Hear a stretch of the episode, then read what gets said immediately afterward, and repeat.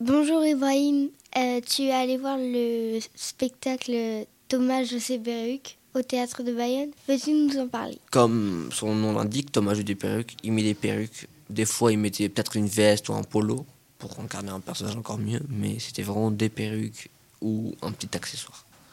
Il est seul sur scène, mais il incarne un, un tas de personnages. J'ai adoré comment il joue avec les personnages et les clichés. Quand il commence un personnage, c'est une transformation complète de, de- de sa voix, de ses manières, tout ça.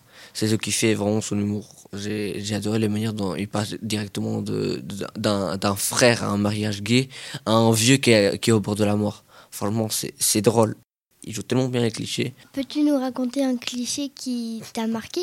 Ce dont je parle beaucoup, c'est le mariage gay. C'est un frère qui était un discours pendant, pendant le mariage de son frère. Et le truc, c'est que c'est long. Très long.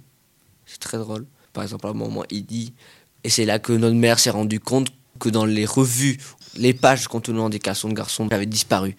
Il joue vraiment sur le cliché. J'adore ça. Ton impression en un mot? Loufoque.